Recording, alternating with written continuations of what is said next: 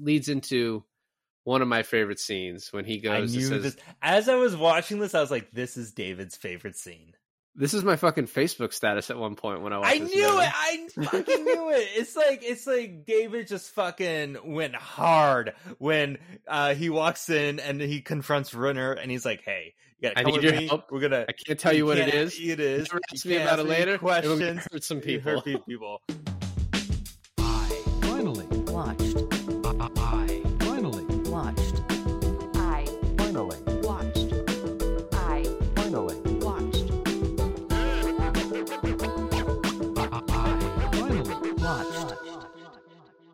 Hey everybody, welcome to another episode of I Finally Watched. This is David. And this is Alain, and I finally watched The Town. I love this movie. I listened to a pretty like well-known podcast that did this movie and they did it really well, so I never really wanted to do it. And but you wanted to do it, and so I can't deprive you. And why would I want to deprive myself of talking about a movie that I love? Um Well, hold on. It's not like I really wanted to do this, but you mentioned it one time in like a passing conversation. And this movie has eluded me somehow for so long. I've seen it and I remember watching the trailers when it was like rolling out and I was like, "Oh, that looks interesting." And I always remember the trailer like where he puts like the nun mask on and he tells the little kid like he puts his finger up to his his uh like a fucking amazing trail like one of the best trailers. And and it's like it's so funny how inconsequential that scene is to like the rest of the stuff and it's like whatever. But yeah the trailer really pulls you in and it's not like i never had any what am i trying to say? So it's not like i had any disinterest obviously obviously but it just i just never got around to it. And um but yeah so i sat down watched it and i enjoyed it a lot. This is also like in the middle start of kind of the Ben Affleck run of like, oh, this guy can direct because he did Gone Baby Gone, which eventually we'll do. He then did this, and then two years later does Argo, which wins Best Picture. He Yeah. does not get nominated for director, which is I don't know how you give something Best Picture and then don't nominate the guy for director, but whatever.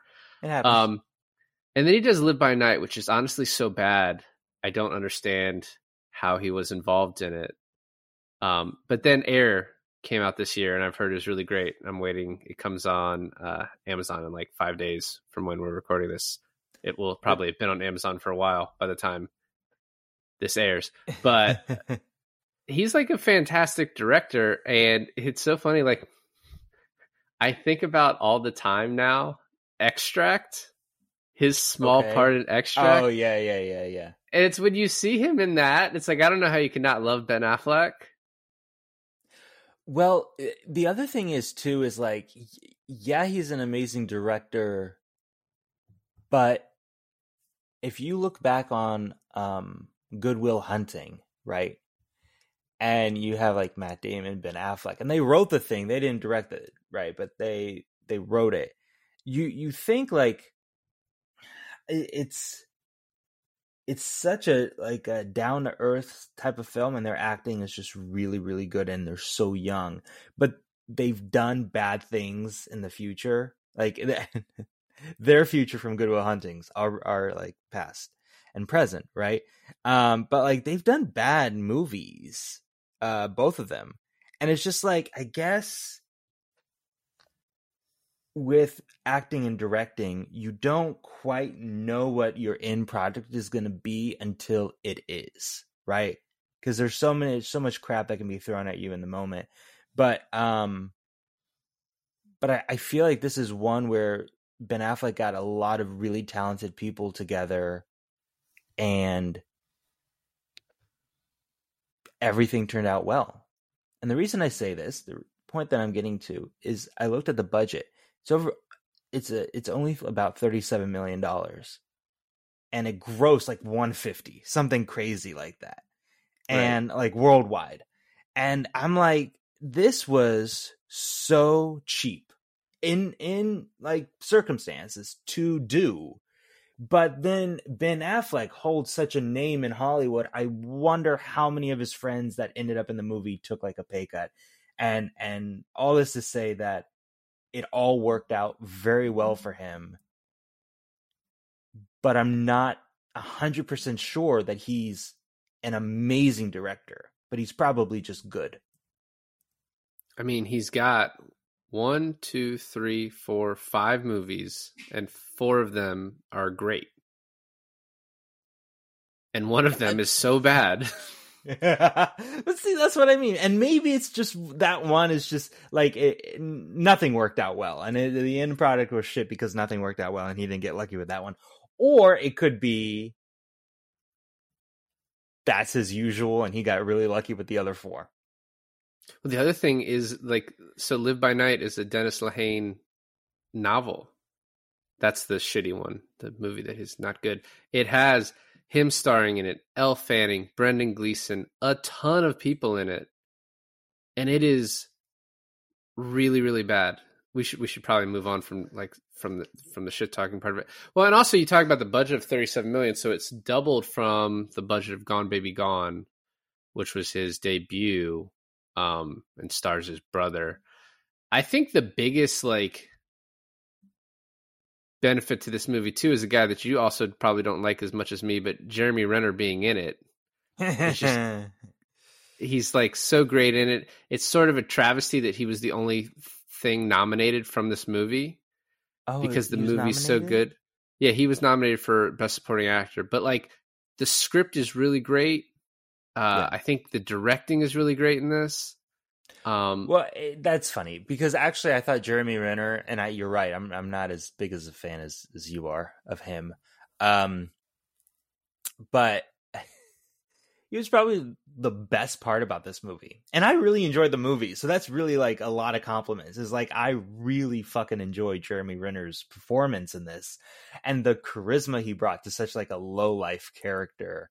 Um, like his fucking smile, like when they're sitting at the cafe and uh, he, uh Renner's character meets meets her for the first time and his just like the acting in that like I had to pause rewind bring Taylor into the room and explain to her quickly the plot and I'm like I know you really have nothing going on but you got to see this scene and where he like turns to him and he's like oh yeah he's a workaholic he loves bringing his homework with him and then his deadpan and then Ben Affleck's deadpan, but then turns to her, smiles a little, and then when he's leaving, he just fucking grabs his neck. I was like, oh, this is so good. Like that's a that was just a really strong scene.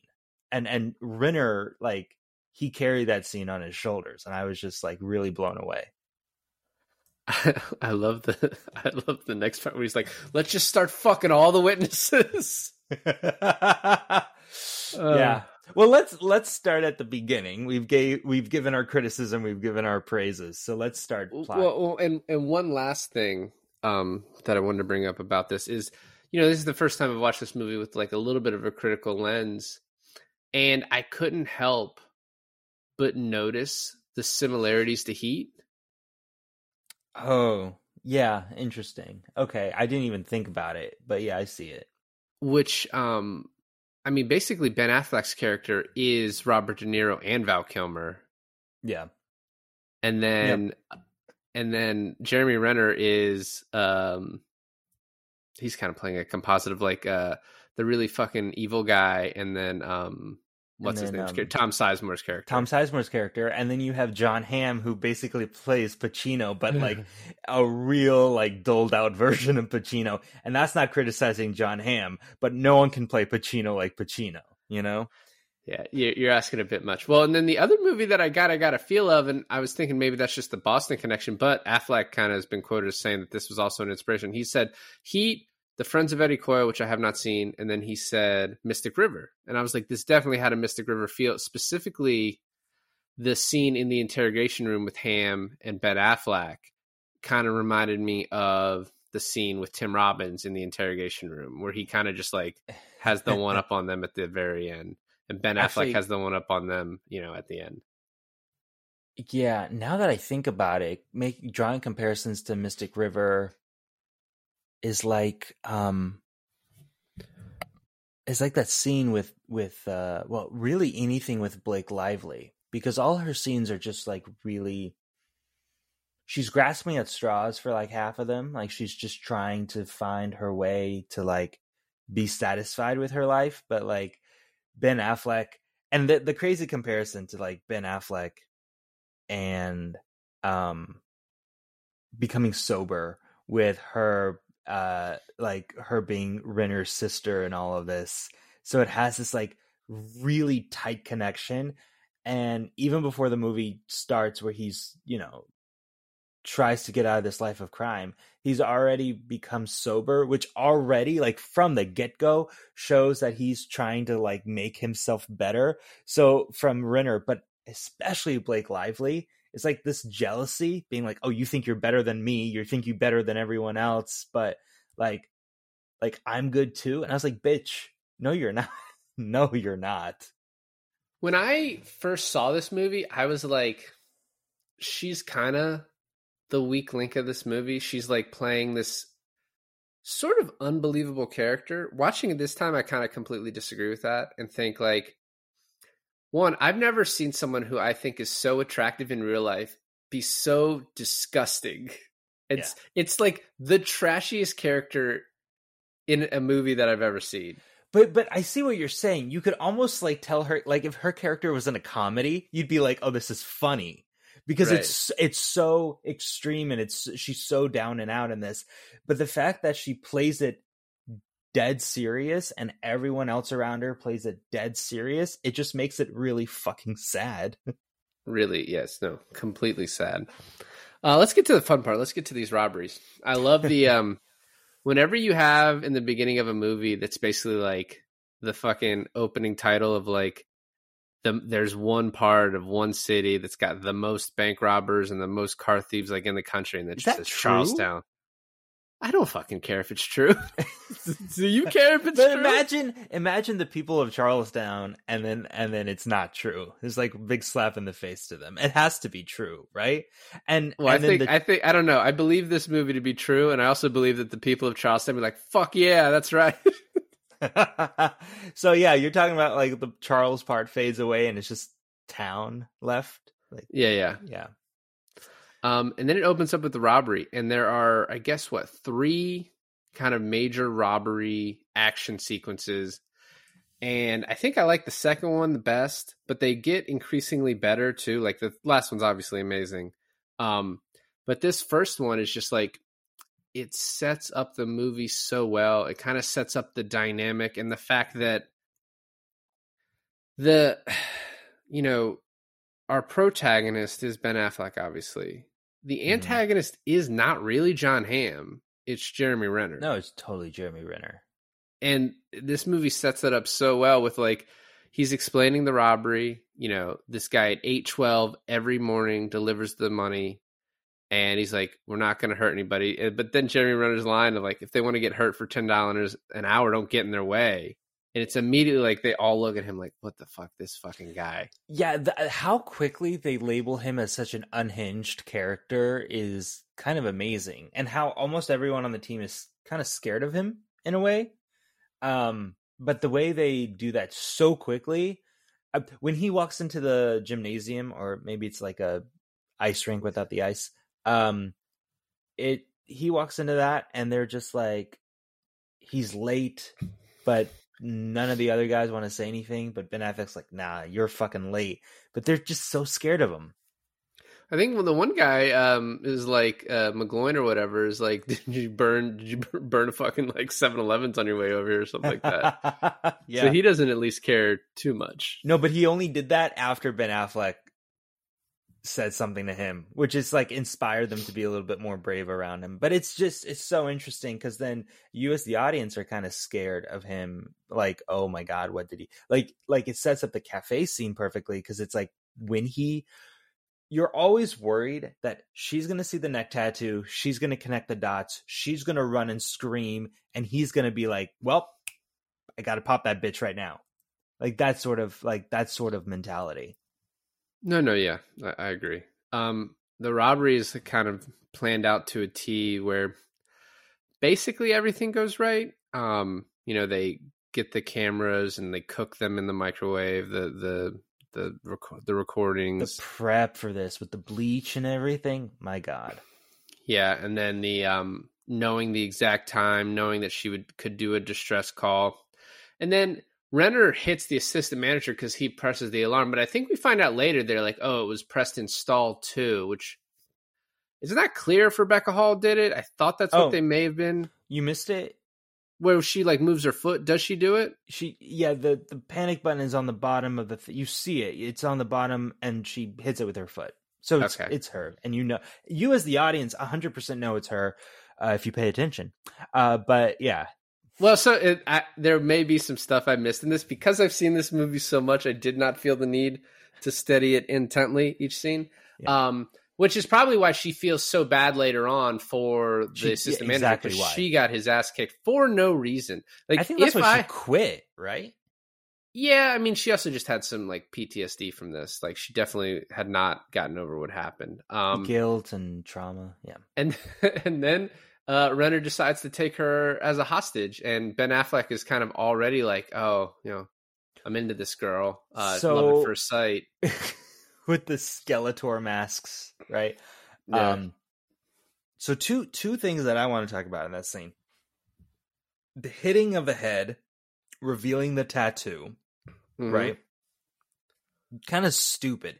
With as much prep as they they had throughout the whole thing, it's kind of like a like an oversight. Um especially later on where you see them like washing down their bodies, like disinfecting everything, make sure there's no like loose skin particles.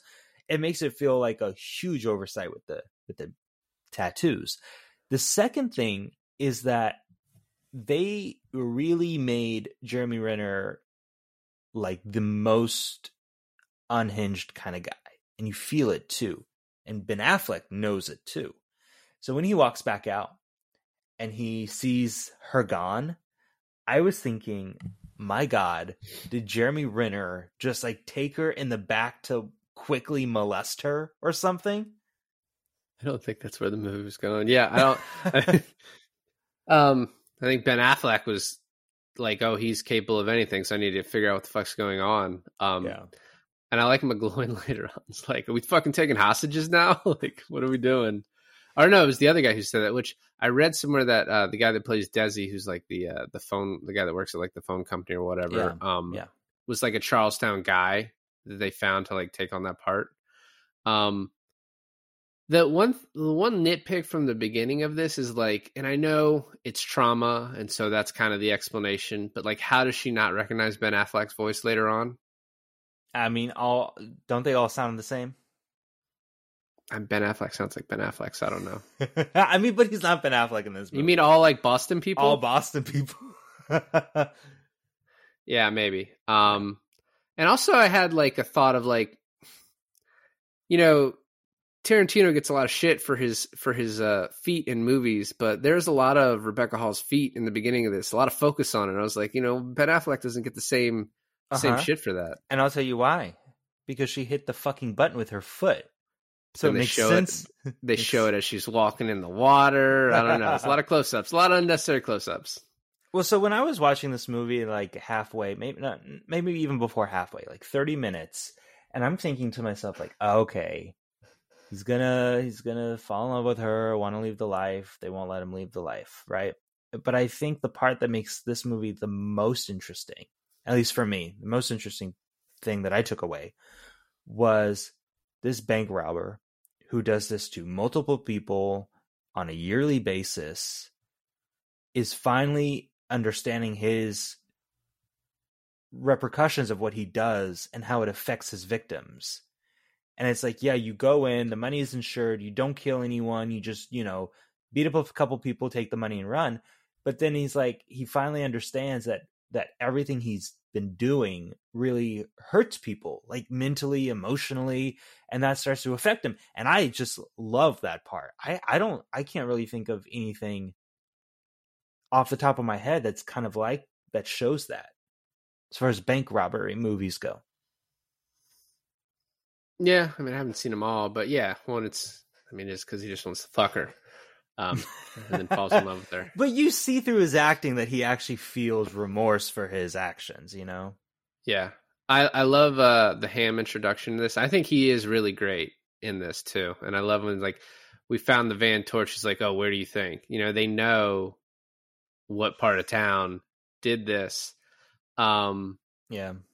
and the the scenes with her, you know, kind of establishing Hamm and, and Rebecca Hall, where he's like, you know, asking her questions. She's like, "Do I need a lawyer?" And he's like, "Well, if you get a lawyer, you know, to me that means you're guilty." Which is Um, horrible advice as a police officer. It's probably, I mean, you know, they don't want you to lawyer up because then they can't talk to you as easily. Um, and then you know his he's doing the whole thing about how they need to clean the money, so they go to casinos and strip clubs, and um, there's a lot of like establishing of these characters in the beginning. A lot of like, you know, prologue basically type type stuff before we get into the meat of the story. Right? We have that bank robbery, but then we have you know establish. We need to establish who Ben Affleck is, and they tell the you know this at least to me is something that just like rings true with people. But the fact that um the one guy McGloin starts telling the story about Ben Affleck's dad, it's like oh we just happen to hear that story. But you know these guys love to tell these fucking stories the whole time when he's like or you know all the time where he's like they he was facing forty years and he tells him to suck a dick and just does his forty like a man. Yeah. Um, it, you know that we get to finally meet Blake Lively, and then um, Could you could you imagine though spending forty years in in prison and then coming out nothing because everyone and everything you know is gone, and and that's crazy too because Renner spent how many years of prison for Affleck nine? yeah, he spent nine, just nine years. That's all. Yeah, but see that's that's crazy to me. Like one year is insane to me. Well, he was being facetious when he said just nine years. He was like, "That's actually a lot." No, but that, I mean, there's other movies and there's people who genuinely are like, yeah, I'll just do five years and get out and just move, you know, just do crime again. Like that's just part of their life. And I'm like, that's insane. That's crazy. By the No, way, I, I, looked I it up. wouldn't want to. I wouldn't want to do a day. So I mean, I could do a day. I could do a week. Maybe I could do a year. I don't know. Hmm. My point. what kind of crimes can I commit to only get a year in prison? uh, misdemeanors. Hmm, That's I guess. jail. Jail. Jail is better. Um, I looked it up. We have 418 people from Massachusetts that have listened to us. So I apologize for my comment about the Boston accent to those people and those people only. They know it's fucking trashy. Um. so the next scene is in the uh the. I was thinking about this when they he goes to the dry cleaner and like my privilege is that I've never had to deal with that because just like how much time out of your week that takes, right? You got to like put your shit in there and just sit there for two hours, like as it not washes and then as it dries, like Not for, um. And Affleck walks in and like automatically takes the free coffee, and the guy just looks at him like, "You don't even fucking have any clothes. like, what are you doing in here?" Um, but the scene, the scene with her is very sweet, where he's like, "I like to have a good cry in the nail salon." yeah. Yeah. And um, I thought when you first talk about privilege, I thought you were going to say, I've, I've, I've had the privilege of being a man and never having to been harassed by another man in a laundromat like she was with Affleck. Um, but you're just talking about doing laundry. I mean, the the thing with that is like it's kind of creepy, right? Like he sits down kind of next to you, and you're like, "Hey, are you you doing laundry? Do you have change?" And he's like, "No." Well, it's like he's initially. It kind of goes to your point. Initially, he's like, "I'm, I'm not getting involved with her," but then she starts crying, and he can't help himself. You know, he's like, gotta like talk to her. Well, because he knows that she's crying because of him, basically. You know, No, yeah, absolutely. so he Um, feels guilty. So we get Hamm tosses this guy, uh, you know, bre- you know, breaks into his breaks into his apartment. It's not breaking in when the cops do it, but you know, busts this guy in his apartment, ask him, he's like, Hey, you know, I could put you in jail, but I need information on these bank robbers. And the guy tells him, like, Hey, you know, they're getting to the security before they go in. That's all I know.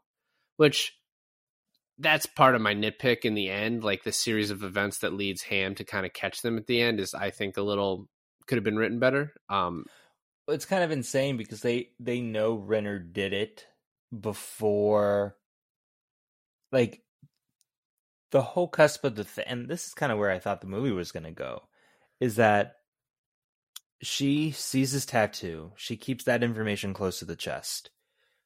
Right. She divulges the information that she knows to Ben Affleck, and Affleck is like, fuck. God damn it. And like, this is like the end.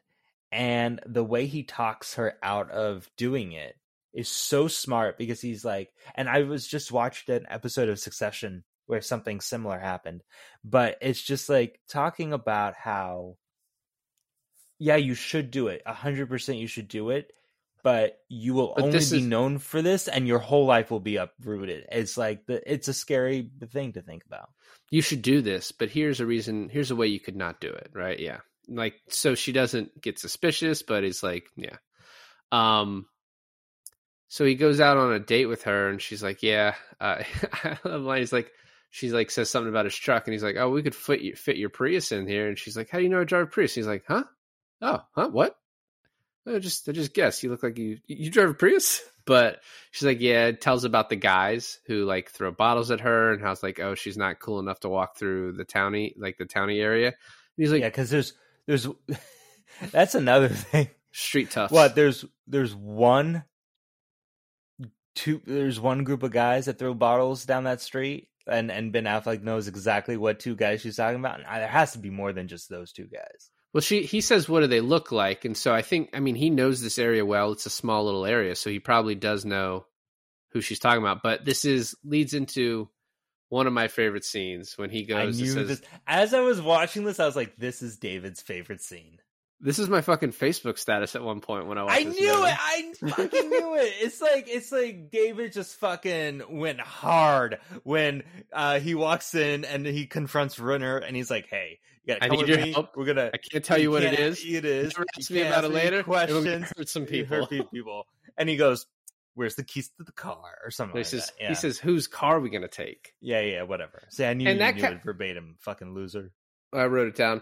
But that also just kind of establishes like the good qualities of Jeremy Renner's character, right? Because we've gotten this sort of hot headedness, but like there's Like a blind his hot- loyalty.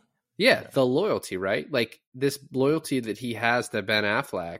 To a certain like- extent, because that's broken by the end of it, though. He killed a dude for Ben Affleck, and all he wanted was for Ben Affleck to play house with his sister in The Shine. Yeah, but his sister's such a whore. I mean, I mean, It's come not on, my kid. It's not my kid. don't ask so much from a dude. Jesus. I can't wait to talk about uh, Blake Lively's lines to Jon Hamm when she's like, "My oh mother my taught me that God. you're not going to get a taste." I mean, Um, it's like it's almost. But what I was getting to before is with Jon Hamm's character. It's you're right. The circumstances makes the the movie makes it feel like Jon Hamm is a really fucking good detective. But like on closer inspection, he gets it all by like pure luck. Like his whole investigation goes by without a hitch because she's withholding the information about the tattoo and Ben Affleck and us, the audience, are worried about, oh my God, when is she going to find out? She's going to turn him in. She's going to say it, blah, blah, blah, blah. But that never happens. In fact, they know it's Renner and his crew before, like, right after she tells Affleck about the tattoo. So that has, that plays nothing into it. well, and one thing I wish I had done before we did this was there's an extended cut of this movie that's like 30 minutes longer, and apparently the first cut of this movie was like four hours, or then there was like a three hour cut. But I think the issue with Jon Hamm's character is that every part of his investigation works. We never see the parts that really like don't work, right? So he like he goes and beats up this one guy, and the guy's like, "Oh, hey, you got to check out this, you know, the electrical box, right? Like that's your kind of your hint." And yeah, then the they- guy has, the guy has no dead ends. yeah, so and then he's like they find Desi who works at Vericom and he's like every sick day he's taken has coincided with one of these robberies. And it's like, well, you now know for sure this is your guy. Yeah, and then and it was so funny because I think Vericom is like our version of Verizon, right? Well, um, yeah, yes. I mean, or the local. Yeah, it's it's more localized Spectrum back or than now. something. Yeah, yeah.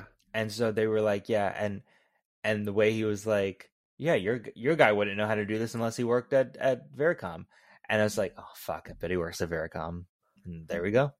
Yep. Well, and this part is so much like Heat, right? Where they found they found Tom Sizemore's character and then they start staking them out. Really, Yeah. the exact same. Like the Um, barbecue with them coming out of the dinner, out of the Well, restaurant. that was basically like Fast and the Furious family. Um, we didn't even get to the part where so Jeremy Renner and Ben Affleck go and beat these guys up, and then Jeremy Renner's like, "That's my brother. What'd you do? What'd you do to him?" And the guy like says something back, and he shoots him. He's like, "There goes college soccer." Is that your attempt at a Boston accent? Well, because I knew it ended Soccer. It it ended in er, so I knew I could go Saka, and like I was like, "That's as Saka. close. That's as close as it's getting." Boston Harbor. And then he shows him his face. And he's like, "You see my face? Well, I've seen yours too." It's like, "What the fuck, man?" Like, Well, he's unhinged. Absolutely Clearly. loose, loose, loose. But the the the funny part about that, it's not really funny, but like funny weird. Not funny, haha. But he's questioning the guy. And Affleck is like, you can't ask me what this is. You can't ask me what this is about, right? But he never guy. said you can't never ask this guy. And this guy has no fucking idea. But it shows that trust and that loyalty breaking with Renner and Affleck because he's like he knows something's up. He knows this is like why would my boy ask me to do this, right? So he's like trying to get it out of like someone on what's the up and up of the situation. Yeah. Well, and the lines after this too. Affleck, they're in the car, and Affleck's like, "I can't kill people," and Jem says, "Well, you brought me." As So a like gem or should- gem? Well, it's actually both. Actually, I love that. Exp- I love that entire cafe scene. I I could find no fault in that scene because even even that whole conversation, he's like, "My name's Jim," but when I was in school, they're like, "Wow, ain't he a gem?" And it was just stuck. And I was like, "Man." It's a I like how. Aff- Affleck tries to leave in the beginning, and Jim's like, it, "It's almost like Jem knows, right? The way it's written is almost like he well, he he, he, he knows. suspected." Oh, you mean before she even came out of the cafe? Well, because he Affleck's like, "We need to leave," and Jim's like, "Sit the fuck down. Like we're not leaving." You know, I mean, he doesn't, but the it's written almost like he does. Well, actually, he thinks he does, right? Affleck thinks he's been tailing him because he's like, you, "Who you following, me or her?" Because because Jem has been wanting to to to to be the one that follows her, see what she knows and stuff like that. Um, so yeah, it could have been either one.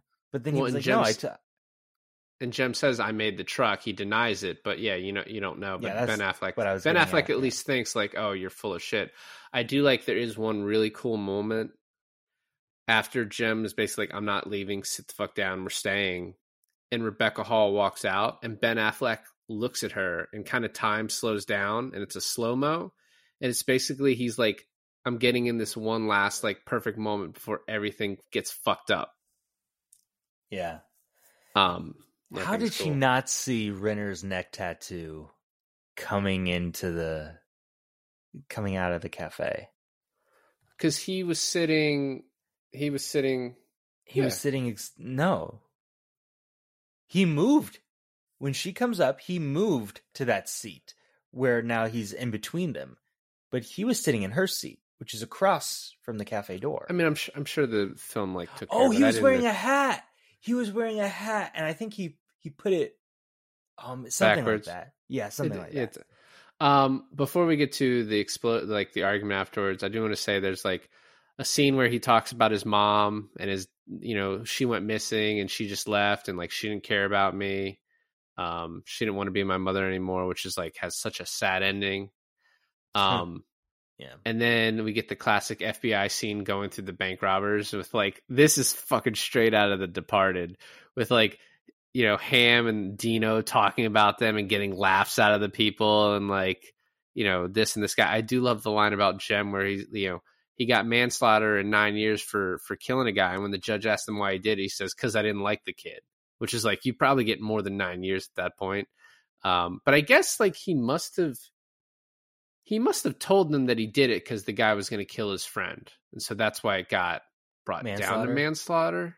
I was gonna say that's just murder. Yeah, I, I'd be interested to what their thought was in saying it was. Man- I mean, it's manslaughter because you have to get him out of jail, so like, it can't be murder. Uh, oh, he pled down, right? Oh, that's why. Yeah, if he pled down, the prosecutor's like, "Oh, we can just get out of this qu- pretty quickly." Hmm. Um, So we then another line which I didn't say earlier, but he's like, "You're sprung on some toonie pussy." To the one person that could send us, you know, give us to the feds, Yeah. uh, is so fucking great. As he like hits the table, yeah. so good. So you get this entire backstory with the guys at the flower shop. Um, their names are Fergie and I don't know Fergie's guy. the main guy, No, Fergie's the main guy. Then Rusty's the other guy. Rusty. His name's Rusty. Okay, well, you get the backstory of them. They're like the what? What would you call them? The fucking negotiators. The the. I mean, they're the people that set up the jobs, kind of similar to uh, um, uh, Jon Voight's character in Heat. yeah, they find the Yeah. jobs. Yeah. Okay, you're right. Jon yeah. Voight's Jon Voight was nicer for sure. Yeah, so so they set this whole thing up with like the how they get their jobs and stuff like that, and then you have the whole thing like the progression. We you know we'll just kind of gloss over this because we could really spend a long time in this, but Ben Affleck is falling in love with Rebecca Hall, and he's trying to get out of the life, and he's like, I want to move away. Will you move away with me? And she's like, Yeah. So you're you, she's obviously trying to climb out of this this life of crime he's been born into, and um with the setup of like Fergie, Rusty, Jem, everyone like that, you know the conflict is going to come with them trying to keep him where he's at. Um, and then there's going to be conflict when he's trying to get out and they won't let him. And so before kind of establishing that Rusty and and um Fergie. Fergie, thank you, um, are kind of like the head honchos, right? They're like the crime bosses of the area. Um, you're you're thinking that he's kind of only going to have to get over Jem, but adding these two other characters is just really like up the stakes for the whole thing. Um, and then so when he does try to leave, you have these conflicting interests where he's going to have to go against Jem, he's going to have to go against Fergie, and he's going to have to go against Jon Hamm, who's who's hot on his tail. Well, yeah, and the other thing too is so he, you know, we're this is way far ahead, so we're going to back up in a second. But he's initially tells Fergie to go fuck himself, but then Rebecca Hall has found out that he is a bad guy, and so she no longer will be around him. And so because of that, he can't tell Fergie to go fuck himself because he can't protect her because she won't let him near her. So then that is why he has to go back. So that part is actually pretty well written. Um, No, I'm not And saying that- it's not well written. I'm saying it, uh, but I'm saying that's the stakes at the at the. I didn't the- say you. I didn't say you said it was not well written. Ah, you made it seem like you. No, I said other parts. I think could have been more well written. I said that, and we'll get to Oh, those. Okay. But I, I wanted to talk a little bit at the, the end of the Jeremy Renner Ben Affleck conversation where he's like, "I'm ready for the next thing," and uh, Affleck's like, "I don't like the next thing because you got this guy with his pants tucked in his combat boots. I want the fat guy with his shirt untucked. Like, I don't want this one." And then Jeremy Renner's does the like, "I just did nine years for you. Nine years, that's all." And he's like, "I'm done waiting." And I, you, you know, you can tell like the way Ben Affleck deals with that that he's like, "This is not the fucking first time." That he's brought up the nine years and he's like, I have to fucking deal with this. And he does it later on when they get in the argument. He's like, I appreciate everything you've done for me, but it's like, I can't, you know, I'm not stuck to you forever. I'm not, this is not, I'm not indebted to you forever. I didn't ask you to kill that fucking guy, but you did it. But I'm not, you don't own me like from here on Yeah. out. I thought that was a really good conversation. I like when he visits his dad. Like, I like, You see the Chris picture of his dad. You see the picture of his dad, and you recognize that it's Chris Cooper. And in my head, I was like, "Oh, he's gonna visit his dad in jail." Because I was like, "There's no way they're gonna let a Chris Cooper cameo go to waste in a photograph." I don't know why you couldn't like pay an actor like, hey, we're gonna pay you ten grand to use your photo in a movie that you don't have to act in, but we just want it to be established that you're Ben Affleck's dad, but you have no scenes, and be like, oh yeah, okay, you want me to a photo in an orange jumpsuit? Yeah, I can do that. Um, but I like it, you know, his dad in jail all this time and has no like different view of this world. He's getting in fights with younger guys. He's like these fucking Southie kids, like you got to deal with it. And then Ben Affleck's like, I'm thinking of taking a trip. He's like, Oh, you got heat? And he's like, Nah, not really. He's like, Either you got heat or you don't. Like, basically, like, if you don't have heat, then just get, keep fucking robbing places, basically. Like, great life advice from this guy. So dumb, Uh, dumb, so stupid. But but also he says this thing where it's um uh you probably know the fucking quote verbatim. Well, I, you got to give me more than that. They said a lot of words. The one where oh the well it comes back up at the end, but he's like, I'll see you on this side or the other. Yep, yeah, there you go. This side of the next or this side Or of the other. side either one. yeah, either whatever, one, either yeah. one. I think it changes. Um, yeah, it's a pretty good line. It was so good that they're like, we'll end the movie on it. You know, as he's Yeah. in Florida, And- and like, We'll give it to two actors in the movie, Chris Cooper and Ben Affleck. Is how good of a line it is. you know, this side or the other. Is the name Chris- of the uh, is the alternate title of this movie. No, I was gonna say this side or the other for Chris Cooper might mean like this side of the bars or that side of the bars, whereas for Ben Affleck, it's like this side of life or that side of death. You know. oh no, that's totally what it meant. Well, for Chris Cooper's could have meant I'll see you in death or I'll see you now, but I think it does mean obviously the side of the bars or the others. It could have meant either. But for the other, it's like, you know, I think eventually she'll travel to Florida. Although like all she has to go on is a fucking orange. It's a tangerine. No, I Okay. no. You you're such an idiot. Do you not pay attention? He thought his mom because his mom had family in Florida in a town called Tangerine. So he leaves her Tangerine to tell her that he went to Tangerine, Florida. There's a there's a town called Tangerine. I mean, I don't know for sure, but that's the dialogue in the movie. Should have paid more attention. Also, I don't recognize fruit that well. They all all those orange Well, it's ones. not look- an orange; it's like a little one. well, those could be like Tangelos. I don't know. Yeah, whatever. Fuck He- it. yeah, he moved to Tangelo, Florida. You fuck. We are now at my Yes, there's a- favorite there's a- action scene. I'm sorry. There's a Tangerine, Florida. It's it's unincorporated community, and it's by Mount Dora. There it is. That's like middle of the state. He was on water. There's lakes. We're at the nun robbery. Um, one of the baddest ass ten minutes in the movie. So Uh, cool. Shoots the you know shoots the guard because he's holding Ben Affleck, and Ben Affleck's like, "I fucking knew it. I fucking knew it." And it's Ben Affleck is not mad because he shot him. Right? He's mad because he didn't want to even do this thing, and he knew it was going to cause a problem. And what's funny is the FBI guys had said previously, like, it's now a rule on these trucks because of Ben Affleck's dad that the guy in the the driver does not get out no matter what. And the driver gets gets out and gets fucking shot. And Jeremy Renner over his maybe corpse, although the guy lives, says you, sh- you should have fucking known better or whatever. Whatever he says, it's like did you like dancing over this guy's grave? Although he got shot in the vest, so you like you knew you knew he's probably gonna live. Um, I like the camera work too in this movie because like the quick pans and stuff kind of makes you feel like you're you're there in the moment, and especially since like there's a camera in the truck when he's being held hostage. There's a camera outside with Renner, and so it's like you you're you're just right next to the to the action, right? You're right next to the to the actors, Would you um, say it's great directing? or you know it's pretty pretty okay. Um, but the the cinematography is really cool, and and especially the scene that I'm talking about is um when Ben Affleck is is being held hostage in the truck, and they're like, "Where's the driver?" And that quick pan into like the driver's seat, and no one's there, and then the quick Yeah. pan back, and he's like gun pointed at at Renner, or the other way around. Yeah, Everyone's in fucking mask. I don't know who's who, but uh, but yeah, I thought that was cool. They all sound the same with that fucking accent. Um, Jesus I- Christ, David. I love when the cops kind of corner them and like turn off the engine, and kind of everyone looks at Affleck and he's like, "Fuck," and "fuck" is the go. Like everyone now knows, and they just start shooting like these like high powered weapons, and they get out.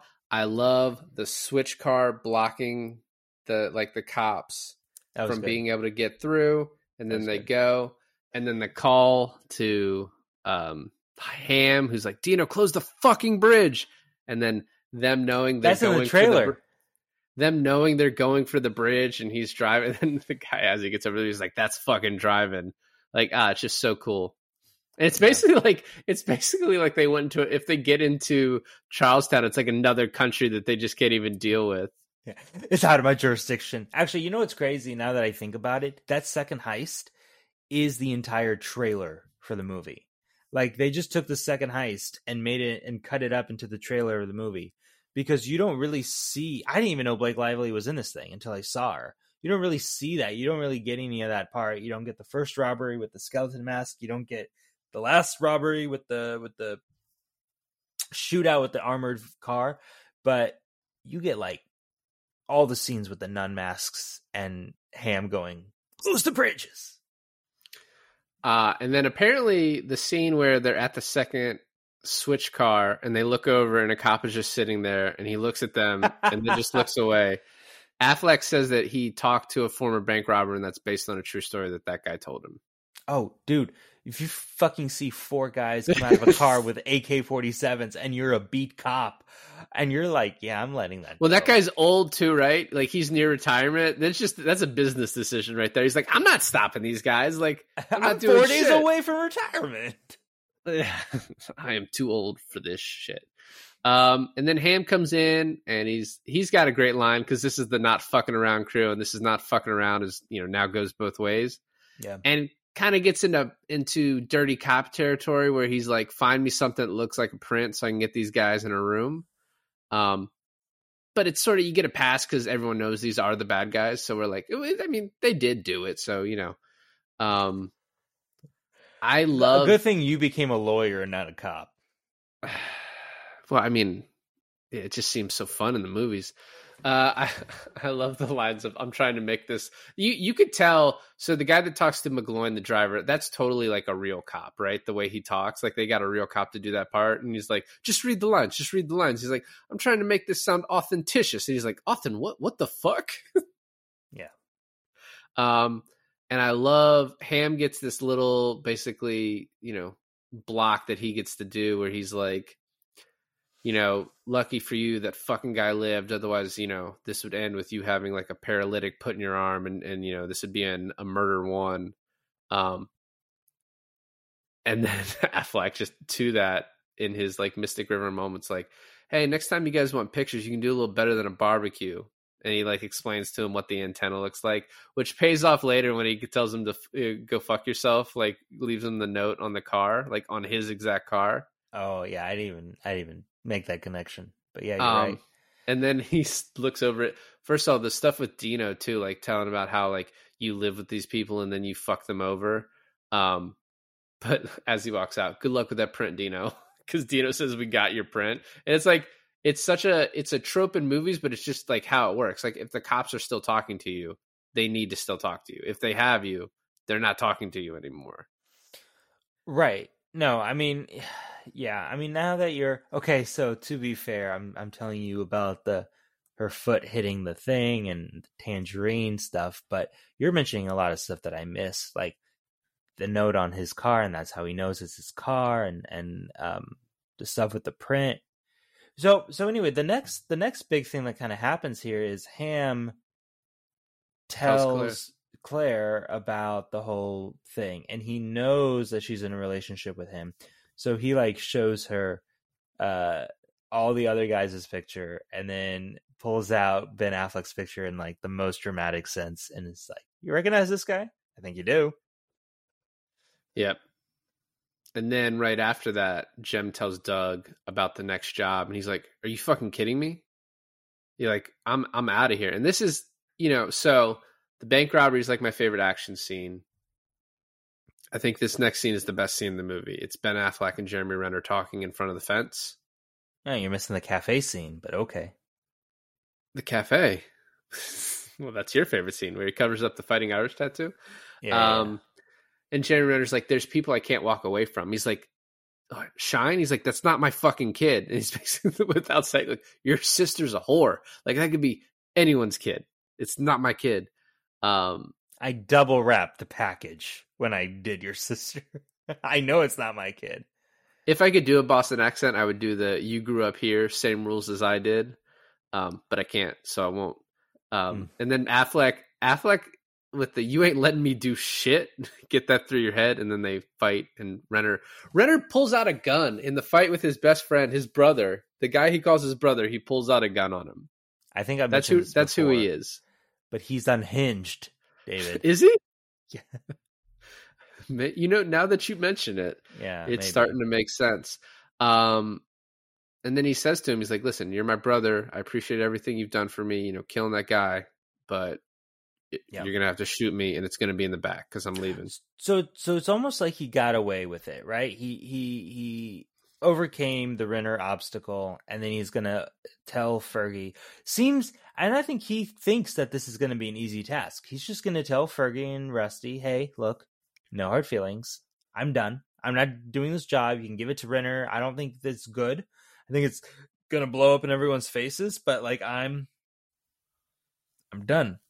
And then of course, they're like, You're not done. I'm not giving this to them without you.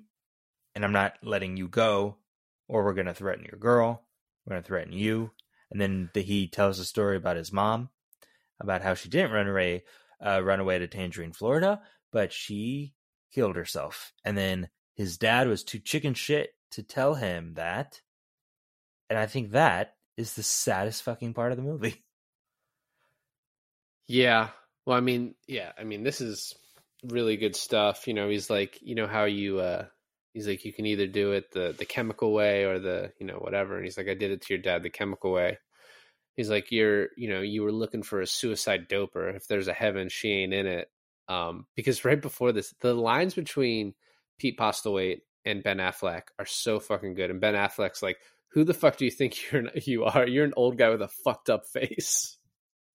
And also, like, wasn't there a metaphorical like connection that he was making to people come around here with like lost dog posters? Oh no, no, no, he lost. Never mind, never mind. I got a, I got a different story from the past mixed up. But anyways, yeah, the way he breaks it to him, he's like, "Oh yeah, I see you coming around here when you were younger with like lost posters with your mom," and he's like, "Couldn't tell you then, but I can tell you now." and I'm gonna clip your nuts like I clipped your daddy's. Um, so he goes. So wait, to, is that like that's not metaphorical? That's he actually castrated the dude? no, it's metaphorical. Metaphorical. He killed it. He killed his mom by getting her stuck on, you know, stuck on drugs, and she killed himself, and that's the way he got to him. Your daddy was trying to start his own thing, and I took out his wife because of it, and it fucked him for the rest of his life. I thought he actually chemically castrated him also on top of that. And you're saying I missed a tangerine, so uh, he you could goes. have missed that. he goes to Claire. She talked to the F, you know, the FBI talked to her, and she's like, "I came to tell you." And she's like, "What? The night you fucked me?" Um, and gets her to leave. And like I said earlier, the Clarist knows the florist knows about Claire, and because he can't be around Claire to protect her, and as he leaves Claire, Rusty uh, puts a uh, a little like funeral arrangement on her on her post as he's like standing there. So he goes to the florist and he's like, "All right, I'm in, but if anything happens to her, if I think anything will happen to her, I'm gonna kill you both in your own shop." Which is also just another really good line. Then also the scene with Claire where he's like, you know, I just want to talk to you, and he's like, just give me two minutes, I'll I'll tell you the truth. And she's like, how can I believe you? And he's like, because you're gonna fucking hate the answers. But then all the answers were fine. Like there was no real bad answers. Um, it's like how many how many banks have you robbed? He's like six. Have you killed anyone? No. Um, and he's like, with this one speech, he basically like wins her back, sort of. Kind of. You know, if Not if really, I actually.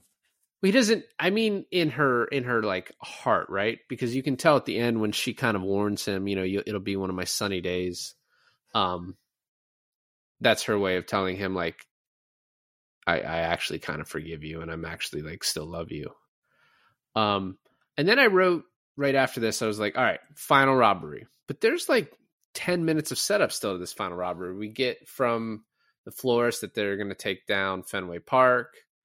Um they What go heist. huh? Robbing Fenway Park? Like, Jesus.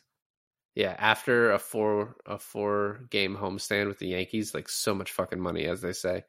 And i like when they go to they go to fenway for no reason. Like that doesn't help them at all. Just go to a baseball game.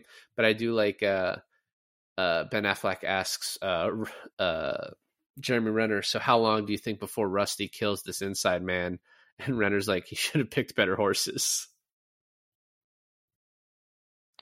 Um, I hate to say it. That that goes over my head. really wow so The reason they haven't- the guy that lets them into Fenway Park. There's a guy that opens the door for them, lets them into Fenway Park, yeah, and then yeah, they go back and have. yeah, this- yeah, yeah. So that's the guy who he got into a gambling debt with the florist. So that's Ah, how that's how he repays it. Yeah, and so then he's like, "How long until you think the florist kills that guy?" And Jeremy Renner's like, "He should have picked better horses." Got it. Okay, makes sense now. While this is happening, and this is when I can just say that this is like the part where I just think things are t- too fucking convenient. So Hamm just decides to hit on Blake Lively and like he like sort of hits on her and then basically is like, I know Dougie and I know that you're a drug runner and I could take your daughter away.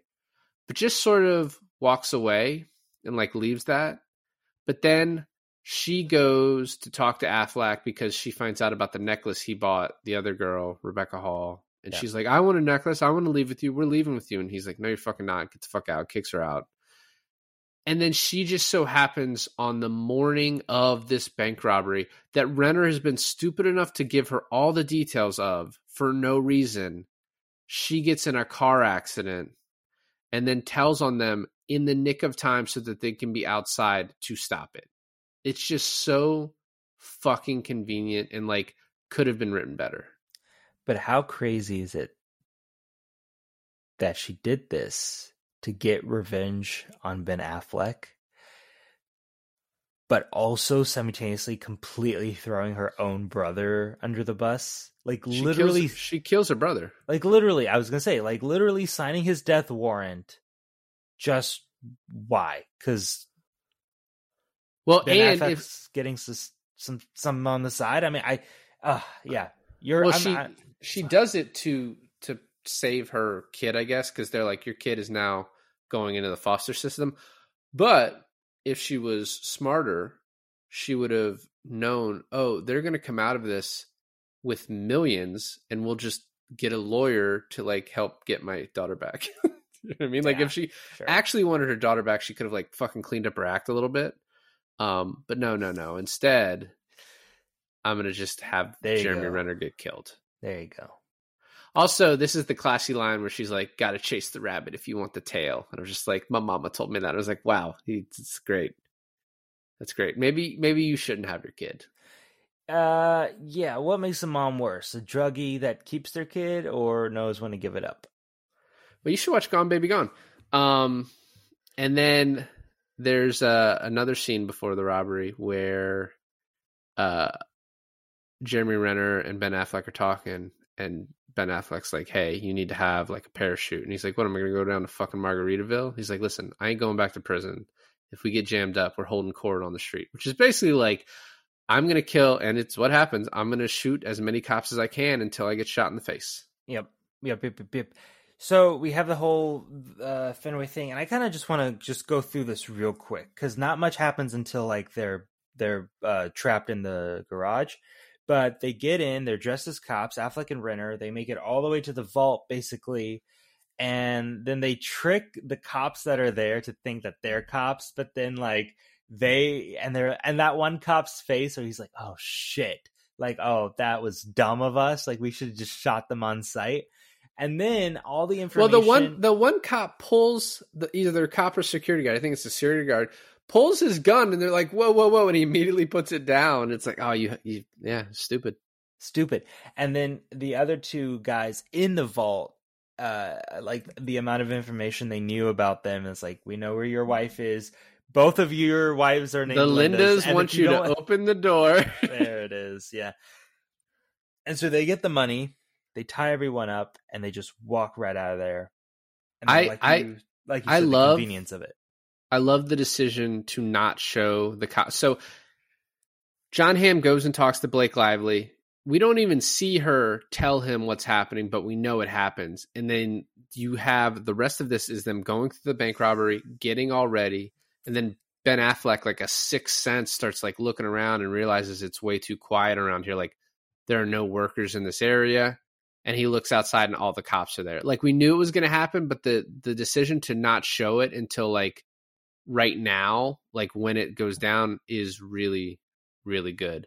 And I I love the part where they freak out the uh, the armored truck driver starts shooting at them, so they just shoot in his car until he drives through the police. like it's such a like cool little part. I don't even know like I mean they basically used the dude as a battering ram is what they essentially did. Yeah, yeah, take out a few. Um and then they throw in some flashbangs and Dez stands up. And ap- apparently they filmed this like two ways. One was a lot more bloody, but Major League Baseball was like, "Nah, don't use that version." So they had to use the one that has like almost no sp- splatter. Oh, the MLB actually had a comment on it? Yeah, because they filmed at Fenway, the MLB had some like it just the ability for them to make this happen is like one of like the greatest parts about this movie. To like to have this final shootout in parts of Fenway. Like the only way it'd be crazier is if they were like running through the fucking infield is like the swatter chasing them down. You know what I mean? Just the ability to use this location is so awesome. yeah. Um, and then Gloansy decides, "Hey, I can take a pinch, so I'm going to drive out. You guys go out the side. They're they're looking for EMTs. They're not looking for cops." And it's like, dude, you're gonna die, and he does immediately die. he does. And at the exact time as you think Ben Affleck and Jeremy Renner are getting away, a random cop walks up to Jon Hamm and he's like, Yeah, so it's weird. The security guys say that they were robbed by cops. And it's like, okay, so convenience again, right on time. Jon Hamm gets another little clue to know who it is. And he sees Renner carrying a bag, which looks suspicious as fuck. And the shootout with Renner is is, is so good and I love the part where he's gotten shot. He's behind the mailbox and he's like bent over and he just sees a random drink and grabs it and like takes a bunch of gulps out of it.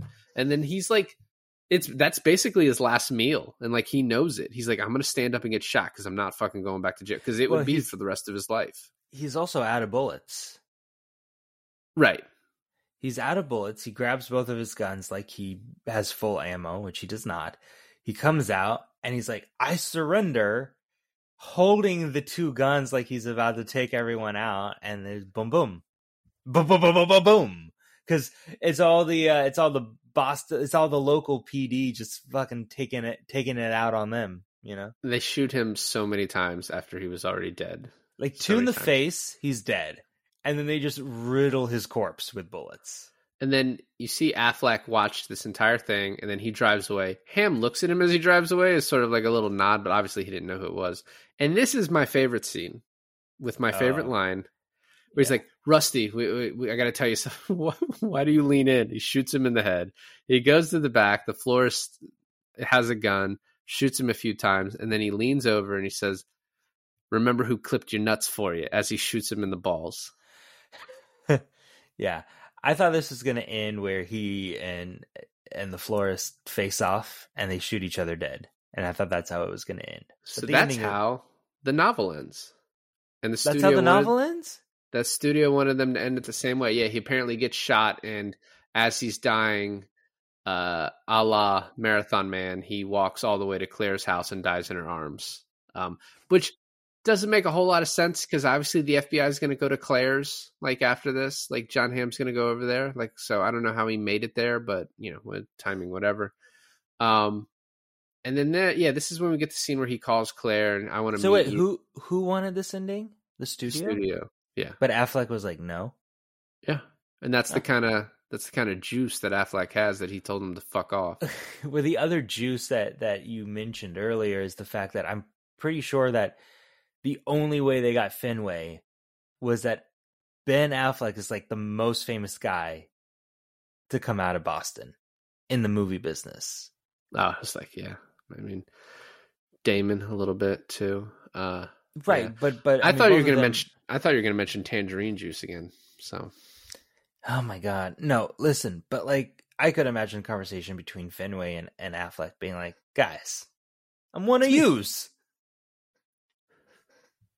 That was good, right? That's not bad. no, How, that would have been better as um my cousin Vinny. That's what you sounded like.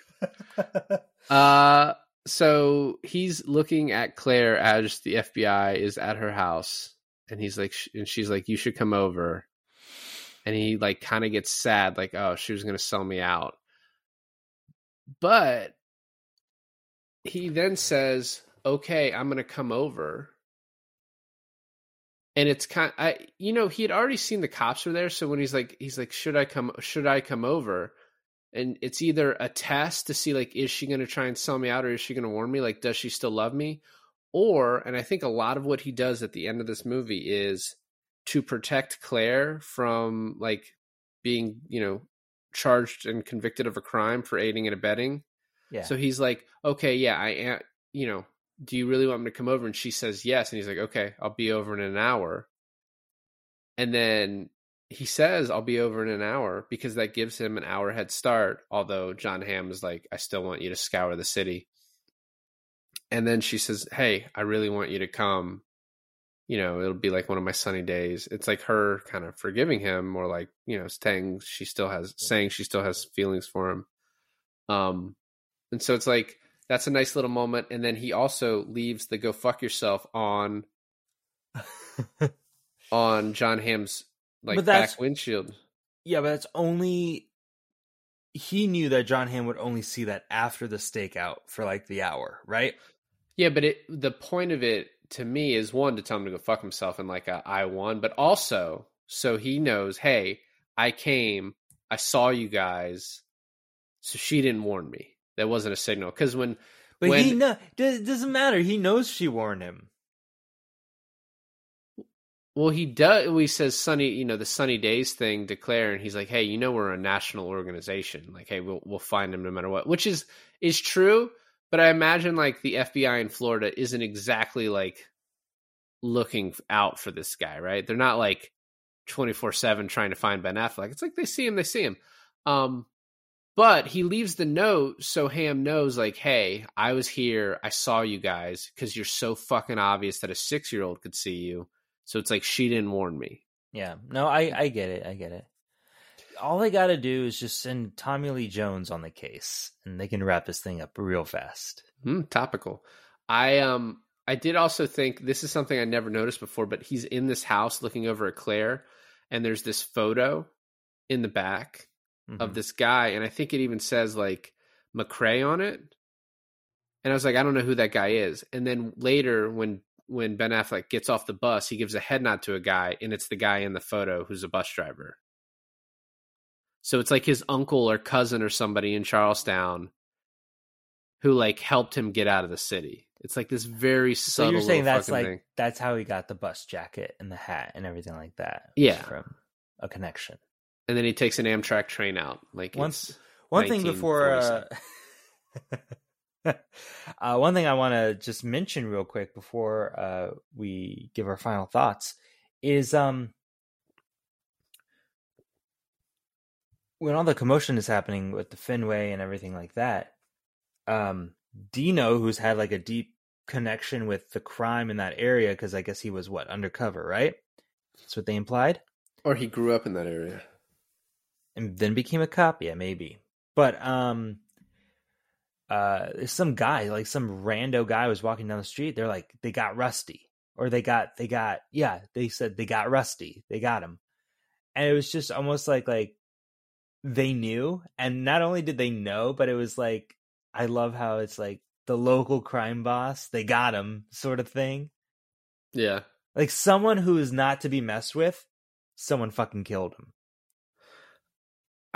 So my final nitpick for this movie is that he leaves a shit ton of money for Claire and she uses it to build up like the ice rink in the area yeah and then it's left as an anonymous gift in the name of this really famous local bank robber's mom. but I mean, is it is I know sh I know he's a famous local bank robber, but she uh she died when he was super young. Yeah, I mean, I, I think it's just obvious that the money came from. She should have put it in her maiden name. Is what she should have done. I guess I don't know. And then the tangerine, which you missed, but that's where he is. And then he's grown a beard, and he's living in like the Outer Banks or some shit like that. I think you said near Mount Dora. So, um, apparently in one part of the movie there's like a shot of a TV and it's playing a scene from Heat. I know, I've never noticed this. I in like saw the that. ten times I've seen it, so I I, missed that. it this time because I wasn't paying attention. Wow, I just needed to watch it one time and I caught all this. That's good. Yeah. you didn't even know who fucking Fergie was though. Shut up. Um, so Chris Pine was considered From for the, Black Eyed Peas? Chris Pine was considered for the role of Jem, and John Cena auditioned for the role of Gloansy, which I would have hated.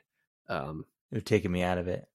yeah, I uh, and then I also read somewhere that uh, Casey Affleck told Ben he should hire Jeremy Renner because he was in the assassination of Jesse James. So, um, this is not a perfect movie, but it's a fucking awesome movie. It's fun. Um, it's really well directed, well acted, well written.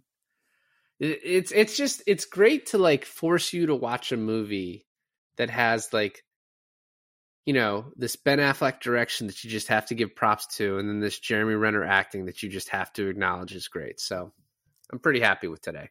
How do you think a Batman movie directed by Ben Affleck would have turned out? I mean, better than the than what? Than the Batman v Superman. Better. Yeah, but it was actually supposed to be the the it was supposed to be him instead of Matt Reeves, but I don't think anyone could have done it better than Matt Reeves. Still haven't seen it. Two years from now, we'll do an episode on it. Yeah. Well, look, as as much as as I've been avoiding this movie, or maybe it's been avoiding me, but I actually really liked it. It was fun. I mean, it, it's just one of those where you just can't look too deep, but just have a good time watching it, which is what I did. And I think, uh I don't know, man. Maybe I really like Renner in this. Maybe this movie kind of changes my perspective on him. So Now we got to do SWAT. Oh man, this just opens up a whole a whole world. We got to do Tag at some point because that was also filmed like in Atlanta when we were there. At the I was there. lived around. I was in I the know. mall while they were filming it. I was kicked out of the mall because they were like, "Are you in this movie?" And I was like, "What movie?" And they're like, "No, you have to leave." Yeah. There's just so many, so much Renner that's going to now be on the pod. So, well, thanks for listening to another episode of I Finally Watched. This is David. And this is Alain, and I finally watched The Town.